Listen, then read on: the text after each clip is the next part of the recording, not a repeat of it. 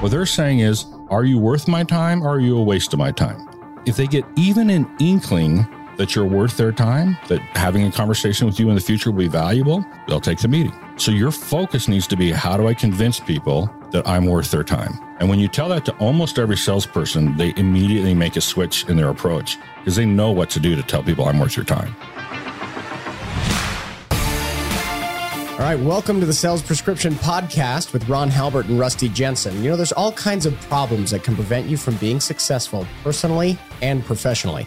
And we're here to write you some highly effective and broad spectrum sales prescriptions. And all you have to do is fill them. You know, today we're going to be talking about prospecting and some of the techniques around it. We've got a special guest today who is Matt Lampros. And Matt is the CEO of Sellemental. And he's the author of 4 books. 3 of them are on sales and pipeline development. And what is the 4th book about? The 4th one is on losing weight. Losing weight. Yeah. It's one I need to read.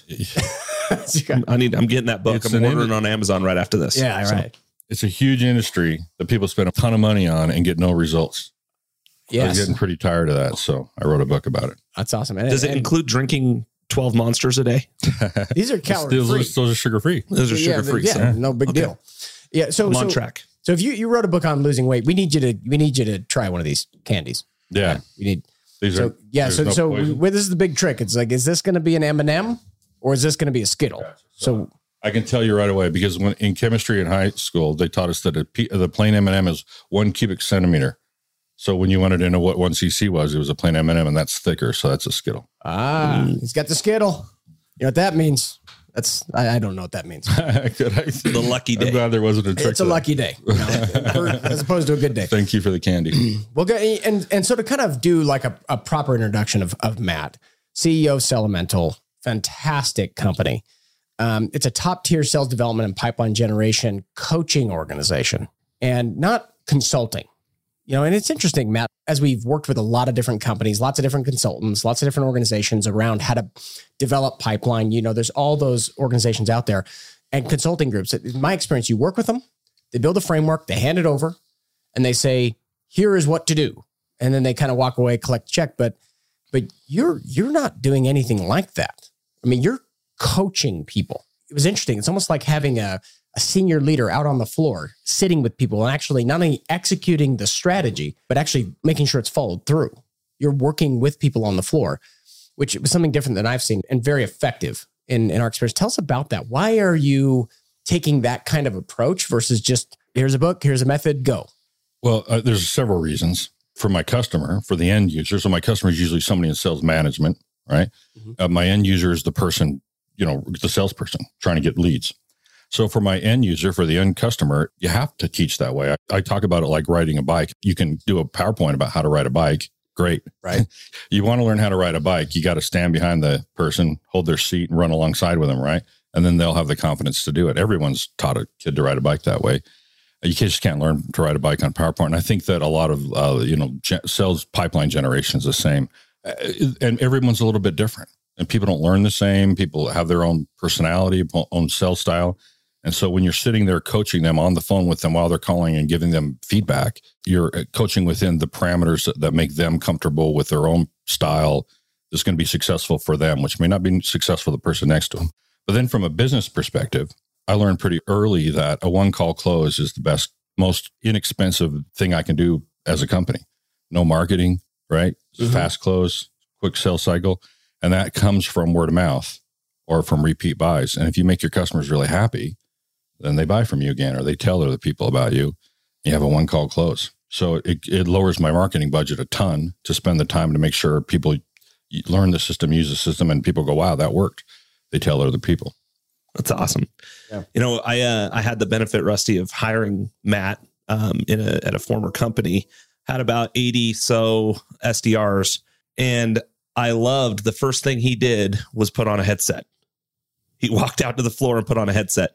And I want to say, you know, something that this taught me about leadership that I tell my leaders today. A lot of leaders go to a rep and they say, how can I help you? What can I do for you? They don't know. they don't know how you can help them. You know, if you think that you can just ask somebody, hey, how can I help you? And they're going to come back and say, well, I need you to teach me the philosophies of dialing and how to tactical dial into these large, you know, they don't know what questions to ask, because especially in sales development, business development, these guys are brand new in the career. Yeah. They don't know the questions to ask. Right. So leaders actually have to be able to diagnose what the actual problem is. So I hire Matt as a consultant. I shouldn't say consultant, a coach. Coach. We talked to him before this and he's like, I don't like consultant. I'm a coach. And I love that. I love that philosophy. It's awesome. And he puts on a headset. And this is during the same time as a couple of years ago when I started to see this movement on LinkedIn. Dialing is dead. Now, I know dialing isn't dead because I run sales development organizations and we develop millions of dollars of pipeline through dialing. There's a lot of people who are hoping that dialing is dead. They are hoping that. They're hoping that. That's exactly what they're hoping for, right? But the reality is it's not dead. And hiring someone like Matt with as much experience and skill, and you can read his books, they're fantastic. You can see dialing isn't dead. It won't die anytime soon because we want human interaction. We want to connect with people. And that's tough to do over email. Connecting with people requires actual conversation. I mean, most of the time people misread what people say in emails, right? Yep. You know, you put it in capital letters and you're screaming at people, right? Yep. I mean, the message doesn't come through. It doesn't come through. Matt, tell us a little bit about that. Why are calls? Why is dialing? Why is this human communication so important in your methodology? Yeah. So the more aggressive part of me wants to point out that almost everyone that says dialing is dead is selling a book. Right? The only people really making money on LinkedIn that I've ever met make money teaching people how to use LinkedIn. They're not actually making money themselves for their company. I will point out a funny thing. I do have several, you know, I'll have clients and they'll say, well, we've got somebody on our staff that's really, really good at LinkedIn, but it's usually one or two people. Mm-hmm. And there are people that are good at it. They happen to be the best looking people you've ever seen in your life. So if you go look at their LinkedIn profile, they have this amazing picture. And so when they want to connect with people, they're like, yeah, I'll connect with you. Sure, yes. I think it has a lot to do with that. But I don't think dialing is dead. And you're asking about the human connection. I think that's a huge facet of it. But the number one tool everyone uses for business is the phone. Whether we're looking for a connection or not, we've got, you know, 100 years of experience picking that thing up. Yeah. When your mom says, call me, she doesn't say, email me. She says, call me. Right. Right. And she's not going to be satisfied with a text or an email. She wants to have a connection. But what's dead, I think, is that form of human connection that feels forced, that feels the same, that feels like a website that's branded. What's not dead at all is human beings, right? People really, really like touch points. Now, Ron, he gave a really good example at one point in our relationship. He talked about the people at Walmart that wear the blue vests.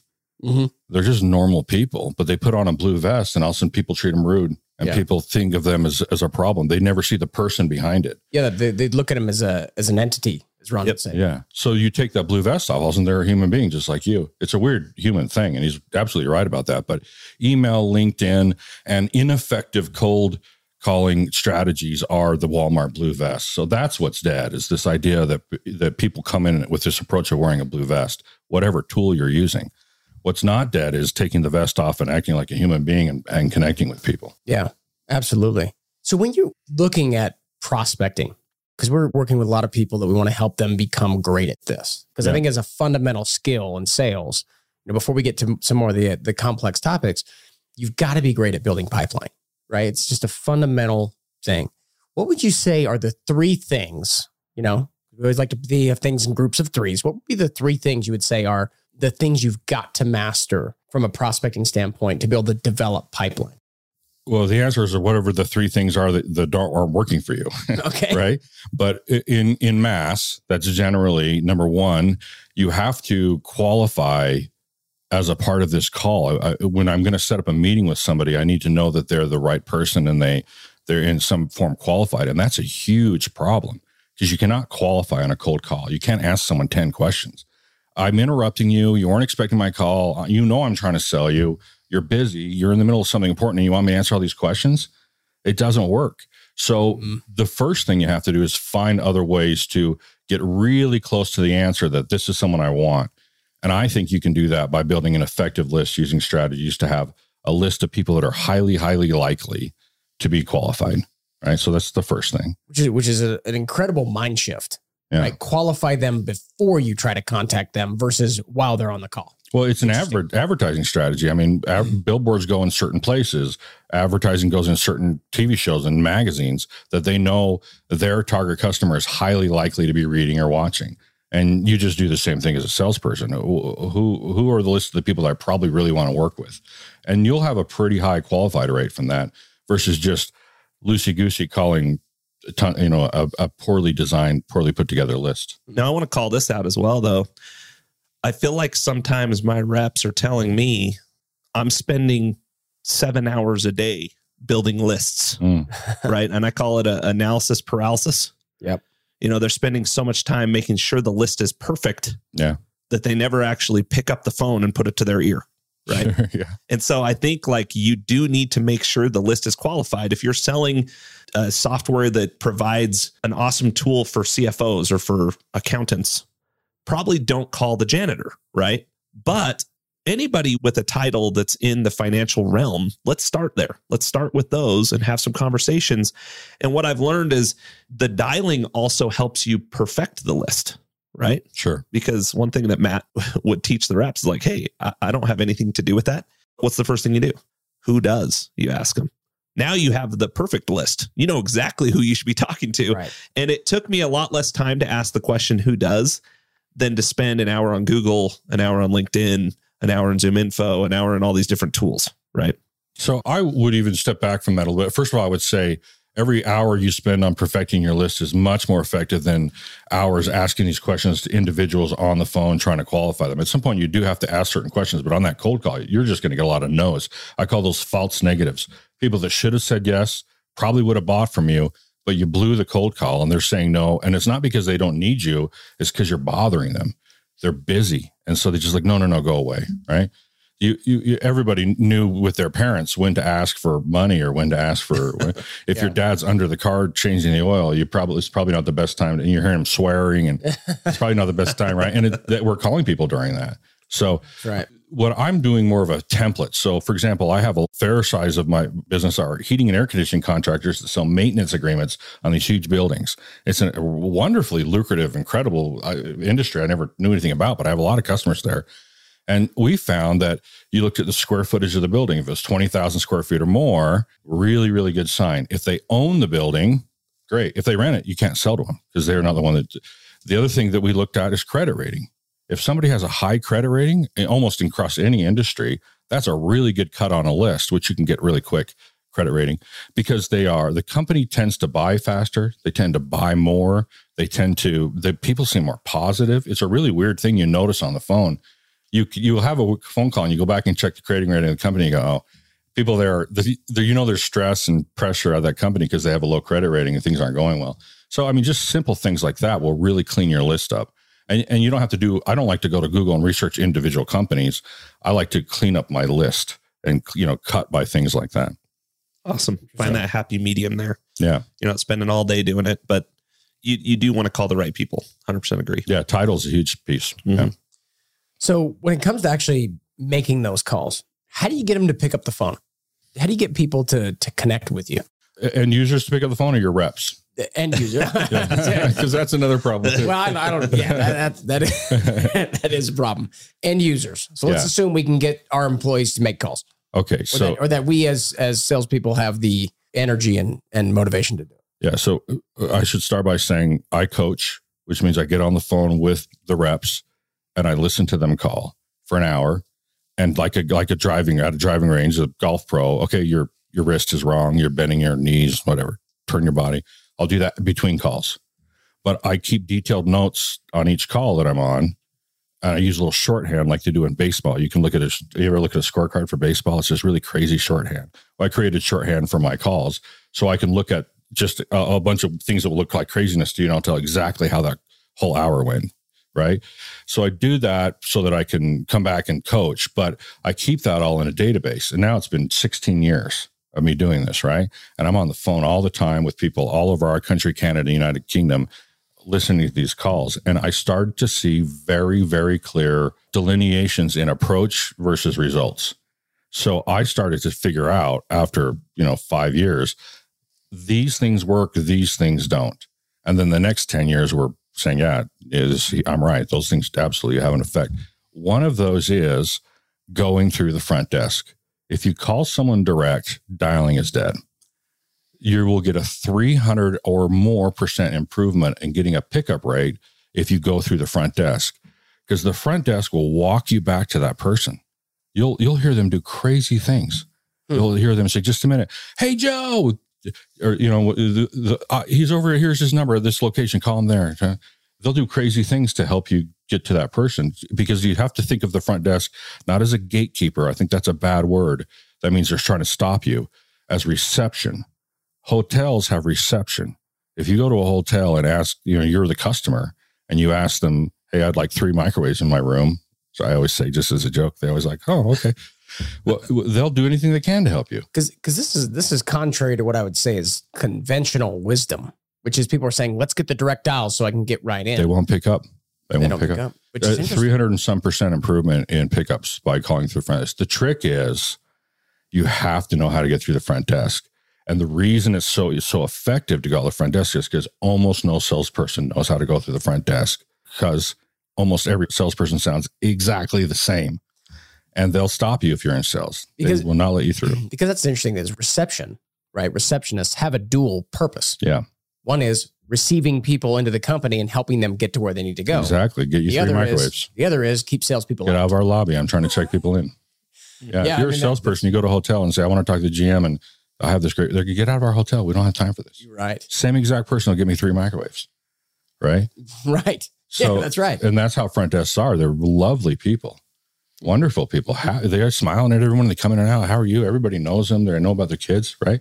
But if you approach them as a salesperson, they're not letting you through. If you approach them as somebody they think is a customer, a vendor, a partner, or supplier, they will do anything they can to help you. So not to kind of maybe put you on the spot, but you've been coaching a lot of different salespeople on this.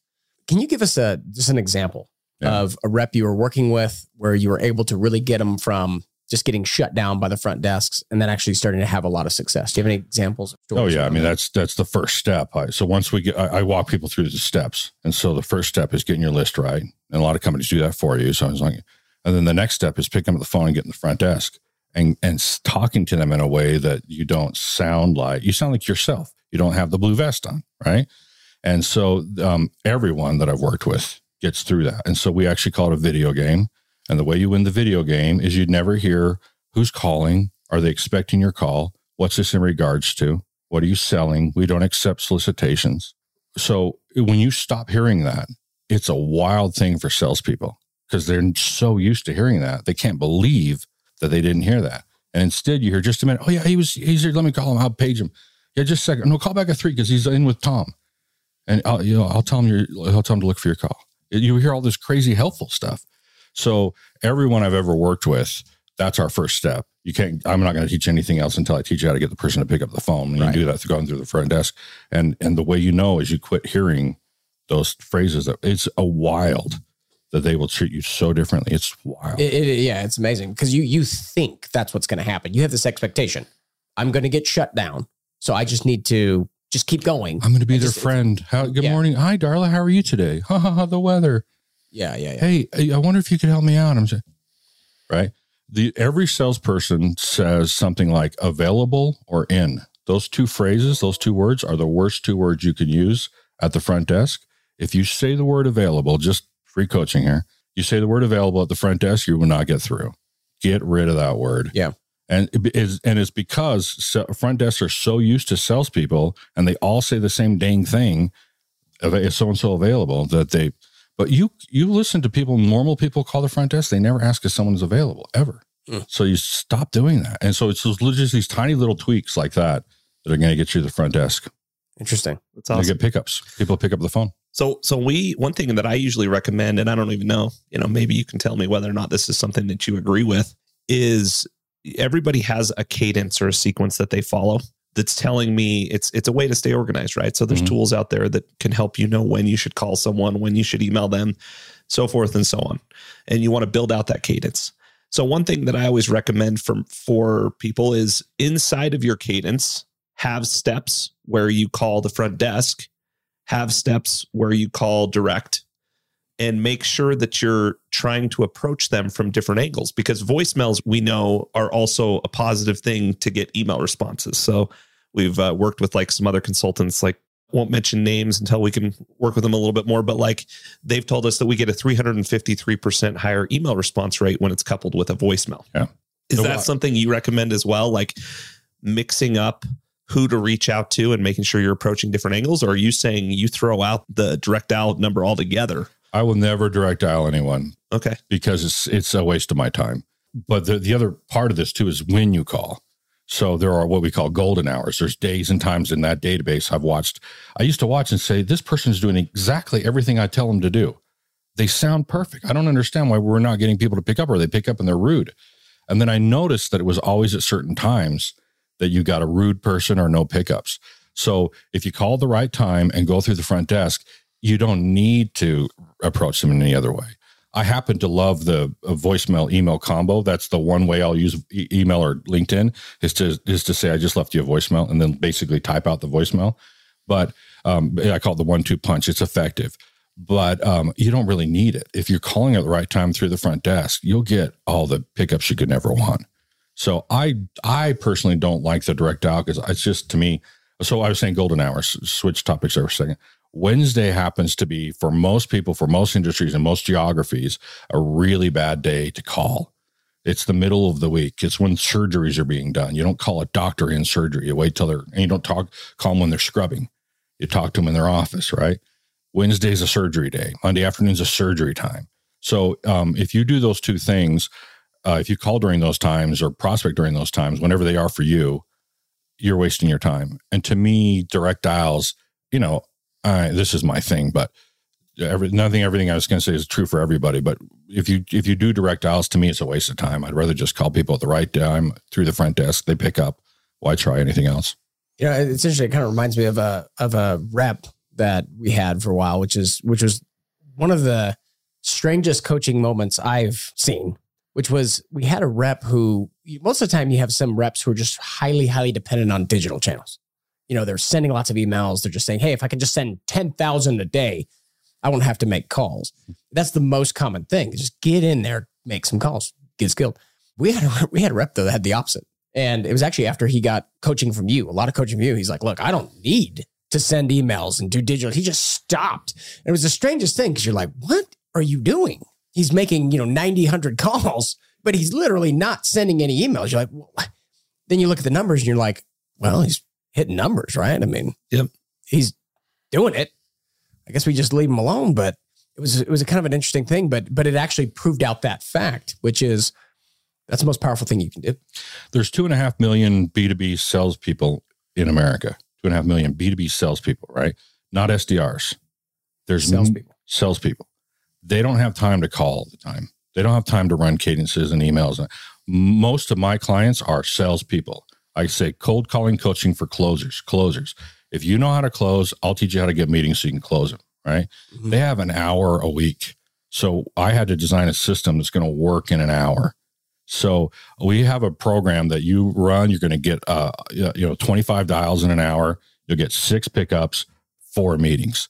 And we do that because you don't have time. You don't have time to make all these calls and send emails and all that stuff. So it's a very effective for SDRs because they have more time, so they're going to get more meetings. But the whole idea is, look, the time that we have, let's make it very efficient, very effective. Let's get a lot of meetings during the times that we're calling. So you're not going to have to send a ton of emails and do a ton of LinkedIn when you know when you set yourself up for this to work. So when we're talking about closers and getting salespeople to actually pick up, make calls, and actually do that in those shortened time frames, how do you coach these reps to get people to say, yes, I want a meeting, I want to talk, and get them to a point of being able to actually close quickly? You talk about one call close. What are some of the things that you do to help coach people to be able to do that? Yeah, so it's the blue vest. I'm just going to keep that thing going, okay. Right? When I started in sales, I had a manager that was teaching me, incredibly successful guy, still one of the best salespeople I've ever met, hugely persistent, very high pressure guy. So his technique was high pressure. I can't do that. It's not me. Yeah. I won't even be able to pull it off if I learned it. And so I watched me be very ineffective for me. I had to learn. So I learned that you never teach style. What tends to happen with companies is they tend to teach their salespeople a style, the blue vest, and that doesn't work. And people can hear that on the phone. You sound like a website to me. I don't want to talk to you, right? So the number one thing that happens when people pick up the phone is they're upset you called them. So I always tell people, make sure that you acknowledge, I call it cutting people off in traffic. They treat you like you cut them off in traffic. And if you don't wave like you do when you're on traffic, they get upset. It's really hard to sell to someone you cut off in traffic, right? So the first thing I always tell people is wave. The book's called Pardon My Interruption, right? Yeah. So you have to say pardon my interruption in some form, okay? Once you've done that, the number one thing they're thinking, because they'll give you 90 seconds, is, you know, they appreciate that you cut them off. I've done that too. I always tell people they answered the phone. Yeah. Right. So they at least have some time to answer the phone. It's like, but they thought it was the vendor. They thought it was their boss. They thought it was their spouse, the school calling, right? They're pretty upset that it's you. They are upset, right? But they do have, but now they've got 90 seconds. Yep. Especially if you call 3 times in a row. From a fake number, which people do now too. Yeah. So now they're thinking to themselves during these 90 seconds, I have a decision to make. As salespeople, we tend to think that decision is, would you like to do business with me? Don't you think my product's great? Should you use my product? They're not thinking that.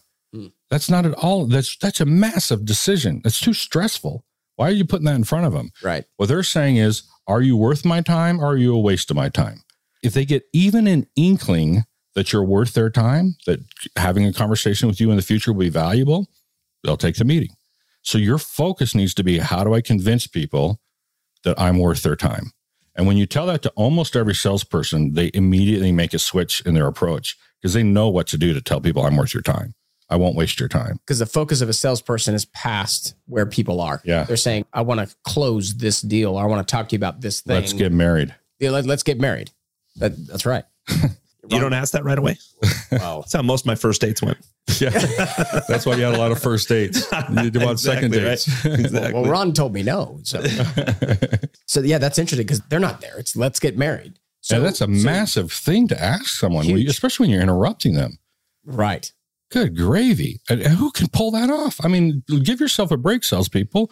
So you're not required to do that. Just take a baby step. Use 30 seconds to sell them on 30 minutes, 30 minutes to sell them on an hour to sell them on contract. You get them to start saying yes. Yeah. That's what this fundamental says. Get people to start saying yes when you're starting to sell. You look at things like seminar circuits and they sell first the book. And if somebody will buy the book, and they'll buy the training package. So they'll buy the training package, they'll buy the life coaching package. And they'll buy the life coaching package, then they'll come to Cancun and you know, max out their credit cards for you. You know? Tony Robbins was one of my first clients, and he is hugely successful at that. He used to sell DVDs on infomercials. He owns an island, right, in Tahiti. Right. And it's because he has rooms packed with people that spend $10,000, $20,000 for that 3-day course that just bought a CD or DVD. And right. Yeah. So it's a very effective strategy, but we're just trying to get them to say, yeah, I'll talk to you. Or just see, okay, yeah, there could be some value in it. I mean, think the way they think. They're not thinking about your company. They're thinking about themselves and whether or not they're going to gain value from a few minutes with you. And if you can approach them that way and say, I'm worth your time, they'll give you the time. And then you can have the door open and then you can go sell, do your thing. But if you approach them with this idea that you're trying to talk about how great your product is, which everyone does, and you say, I'm the new rep, or I'm going to be in your area, or you know, we help companies like yours. Holy crap. Everyone says that.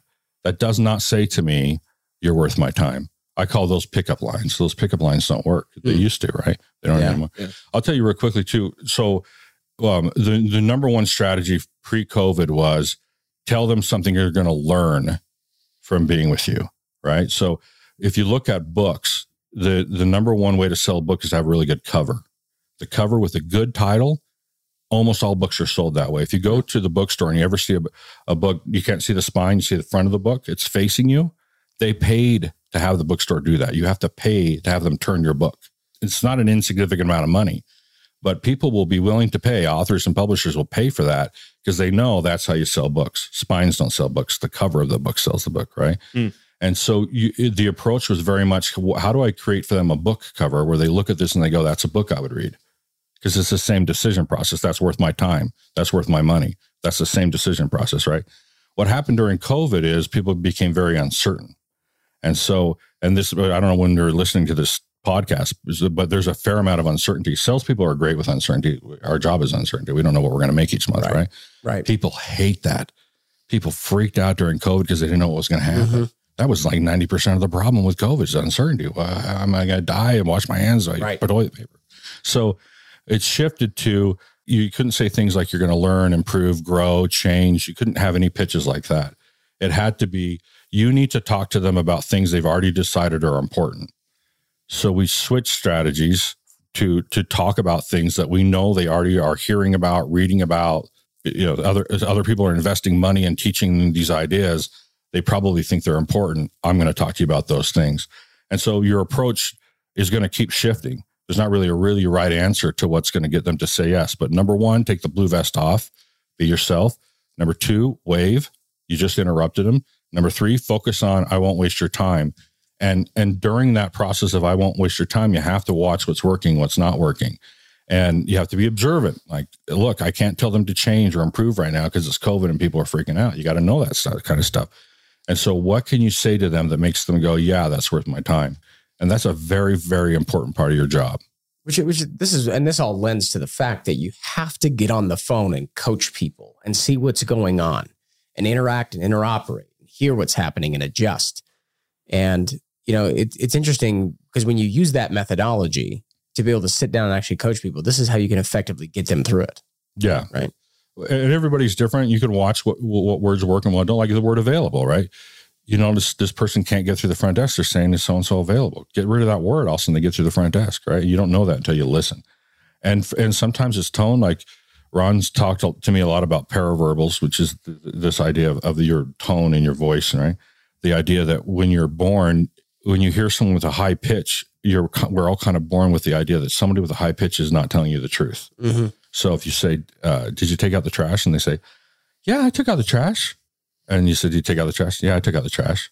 One of those sounds like a lie. Yes, that does. And so when we as salespeople approach people, we tend to say, hi, how are you? They think we're dishonest. And so sometimes just on the phone with them, you're going to hear little things like that they're not going to know they're doing wrong. Well, even thing like an interesting example is the wave itself. Yeah. Which is when you call someone and you say, hey, Ron, hey, sorry to interrupt you, bud. Like if you're like timid like that, hey, sorry to interrupt you. Like, people are just like, what are you doing? Yeah. Like they immediately are just like, it's the blue vest. But if you say, hey, Ron, and I'm calling out the blue here, but, and you go into something that's important, you're acknowledging it, but you're also not doing it in a submissive way. You're just doing it like you would as a normal person. No blue vest. Yeah. And that's the thing is, like, we've talked a lot about this. In fact, we did a podcast some of you have already listened to on communication where we talked about humanizing yourself. Think about how you sound naturally.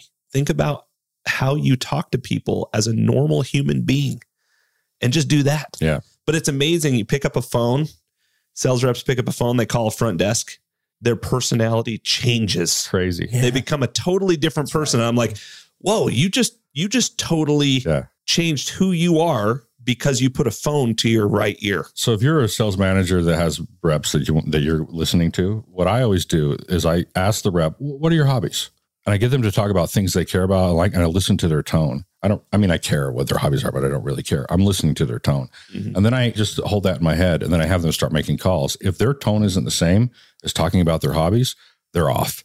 And if you can just get them to change that little thing, you're going to watch reps improve. Which is awesome. I mean, because if you're in sales, you've hired a salesperson, you know how to communicate, you know how to connect with people, you know how to interoperate and work with people. You don't have to change who you are to do it. You just have to mind some specifics and make sure that you're aligning with the psychology of people. And so, you know, Matt, we really appreciate the time that you took to meet with us. It's fantastic. How do people get in touch with you? How do they find your books? How do they get in touch with you? How do they get connected with Sellemental? Well, fortunately, I have a unique last name, Lampros, L-A-M-P-R-O-S, Lamp, R-O-S. Mm-hmm. And so if you just search Matthew Lampros, you'll get me on Amazon. You'll get my website. I think that's probably the easiest way, but Sellemental.com is my website. My books are on Amazon, Barnes & Noble. I'll tell you one thing Matt did one time is I'm in one of his books and I always show people because I think it's cool.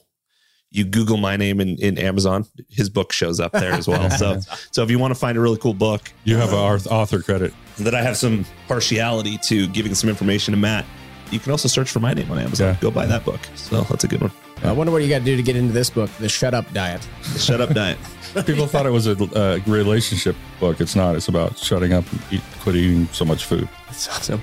Well, hey, Matt, thank you so much for joining us. We really appreciate you and everything you do. So awesome. All right. Thanks. Great. Everybody follow up with Matt Lampros. Thank you for listening to The Sales Prescription. And we look forward to having you join us on some of our other podcasts. Appreciate it. Thanks.